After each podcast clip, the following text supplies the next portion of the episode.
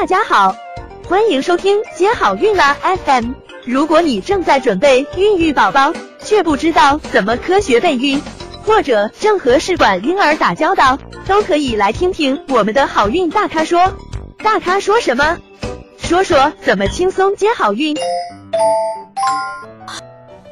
那第二部分来跟大家谈这个卵巢，比如说我正常的一个老化，那就不用管这个机制了，那这是一个器官的一个衰老的过程。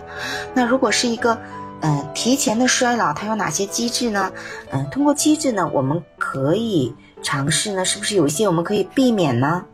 那机制呢，其实是一个很复杂的，目前呢还没有一个定论，可能和遗传有关，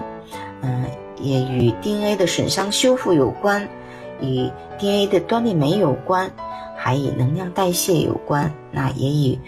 神经内分泌有关系，还有就是卵巢的微环境。它这个机制啊，是很复杂的，而且常常是多种因素共同作用的结果，所以你很难说我到底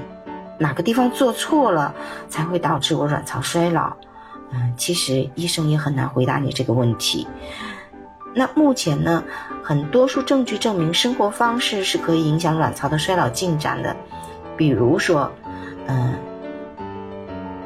抽烟、吸毒，或者是长期的一个熬夜，